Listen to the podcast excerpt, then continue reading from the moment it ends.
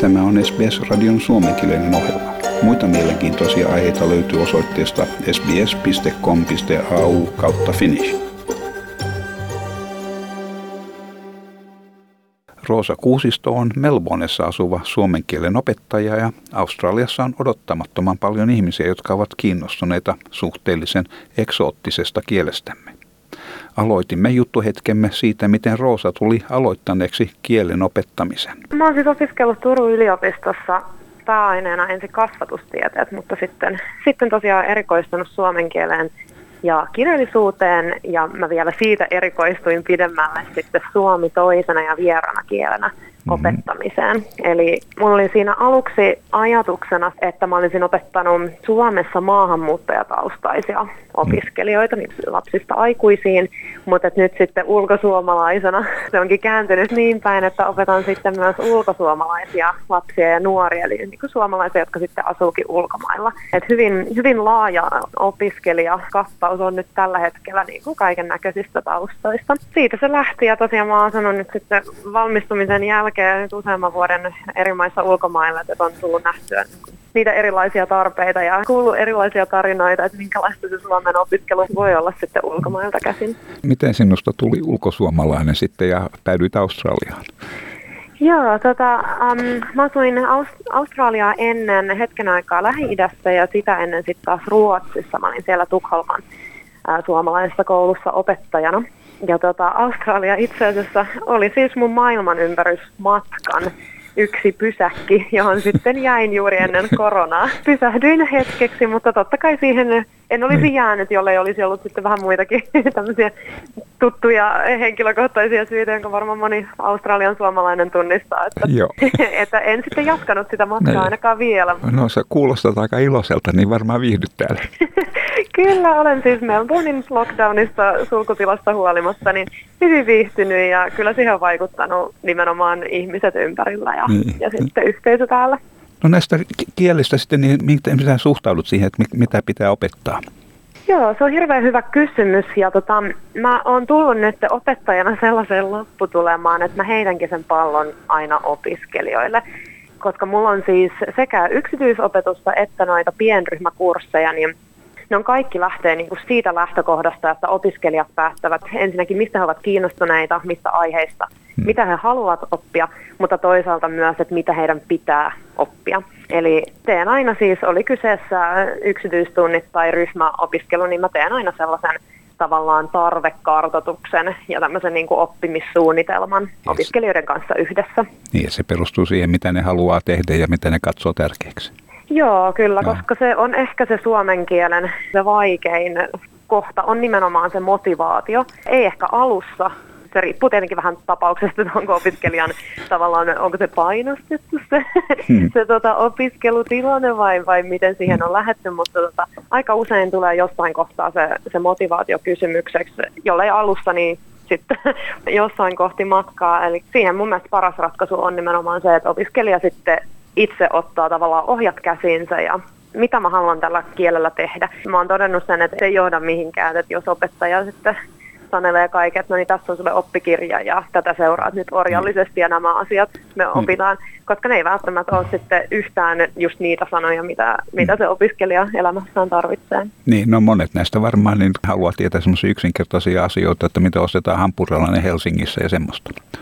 Joo, nyt kun tosiaan ollut tämä sulkutila pitkään täällä Melbourneissakin, niin mä en ole edes itse asiassa siitäkään vielä lähtenyt liikkeelle, että miten asioidaan siellä Suomessa, kun tiedän toki, että he eivät sinne ole päässyt vielä tässä kohtaa.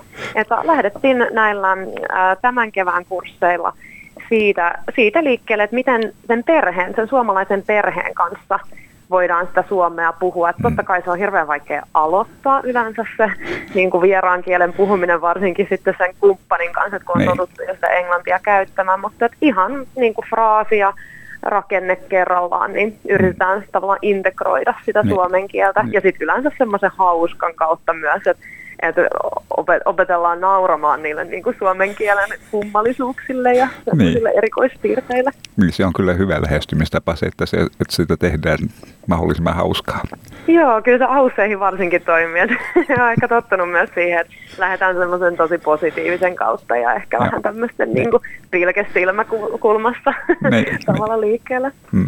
Ja nämä oppilaat, niin ne on varmaan suurin osa semmoisia, joilla on suomalainen tyttö tai poikaystävä. Suurin osa joo, siis aikuisopiskelijoista. Niin. toki, sitten, toki sitten lapset ja nuoret, niin se on, se on mulla sitten erilainen asiakaskunta tai opiskelijakunta, niin. että he on sitten näitä tota, kaksikielisiä monet tai voi olla kolmikielisiä ja tota, perhe puhuu niin. sitten kumpaakin kieltä siellä kotona ja niin. suomi on joko sitten vahvempi tai, tai sitten se kakkoskieli. Opetat sä myös siellä Melbourne Suomi-koulussa sitten? Joo, itse asiassa opetan jo. Eli siellä mulla on sitten, sitten näitä lasten ja nuorten ryhmiä, mutta niin. sitten myös yksityisesti. Niin. Kyllä mä oon niin täällä nähnyt, että useimmilla vanhemmilla niin on kauhean homma. Vaikka olisi semmoinen perhe, että on molemmat vanhemmat suomenkielisiä, niin, niin kyllä se on se lasten opettaminen puhumaan suomeen, niin se on kovan työn takana. Ja, ja ne, niin ne on okei siihen asti, kun menee kouluun ja sitten se tulee mahdottomaksi. Niin, niin tämä on, tää on tosi vaikea kysymys, siis tämä nimenomaan kaksikielisten perheiden Joo. näiden lasten, lasten tota, kouluttaminen Joo. siihen kaksikielisyyteen ja siinä huomaa sen, että miten paljon se kieli-identiteetti, että et yleensä kaikki kysymykset ja ongelmat liittyy siihen kieli-identiteettiin, että jos se toisen kielen opiskelu on semmoista pakkopullaa, tai niin kuin, että no tätä nyt tätä suomen kieltä tässä opiskellaan ja luetaan vakavanhasta Väinämöisestä, koska tämä on nyt sitten jonkun tiedätkö, iso iso äidin perimää, että se ei ja. ehkä tuu siihen niin kuin lapsen arkeen ei. niin paljon tai jotenkin niin, kuin niin, niin sille helposti lähestyttäväksi, että ei. sen takia mä oon yrittänyt ottaa mahdollisimman opiskelijalähtöisen, oli kyseessä lapsi, nuori, aikuinen, sillä ei ole mitään väliä, mutta mahdollisimman opiskelijalähtöisen lähestymistavan ja että nimenomaan lähdetään kartoittamaan ensin sitä, että missä olisi mahdollista sitä kieltä käyttää. Aloitetaan niistä tilanteista. Onko sulla paljon oppilaita? Onko siitä niin kova viline? No kyllä aika hyvä tuhina käyn. Varsinkin nämä, nämä Family Finnish perhesuomea kurssit niin on, on saanut kyllä todella hyvin tuulta alle, että ilmeisesti kun sitä kysyntää oli, että hyvinhän tämä on tällainen äh, pieni, pieni jos sanoisi niin kuin markkina, mutta hyvin on kyllä kysytty ja varsinkin nyt tietenkin etäopiskelu on myös yleistynyt ja ihmiset on siihen tottunut, niin ehkä on ollut helpompi lähestyä niin kuin tämmöisiä kielikursseja, että ei tarvitse matkustaa jonnekin ja se ei ole ehkä niin iso juttu kuin sitten, että avaa vaan tietokoneen ja, ja siinä sitten opiskelee muiden kanssa. Että kyllä on ollut, siis mulla on, mulla on toki siis paljon muualtakin noita opiskelijoita tehdä ympäri ympäri maailmaa ja pidän sitten myös isoja verkkokurssiryhmiä. Niin.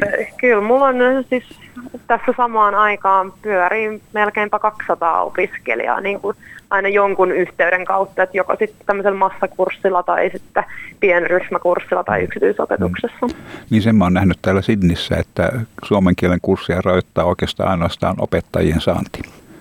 Joo, kyllä siis sieltä Sydneystä nimenomaan tulikin mulle muutamia kyselyitä, että kaivattaisiin suomen, suomen kielen opettajaa. Täällä Melbourneissa sitten on ollut vähän vähemmän, vähemmän tarjontaa siinä. Hyvä, että jos saataisiin vaan enemmän sitä tarjontaa, kun kerta kysyntääkin on.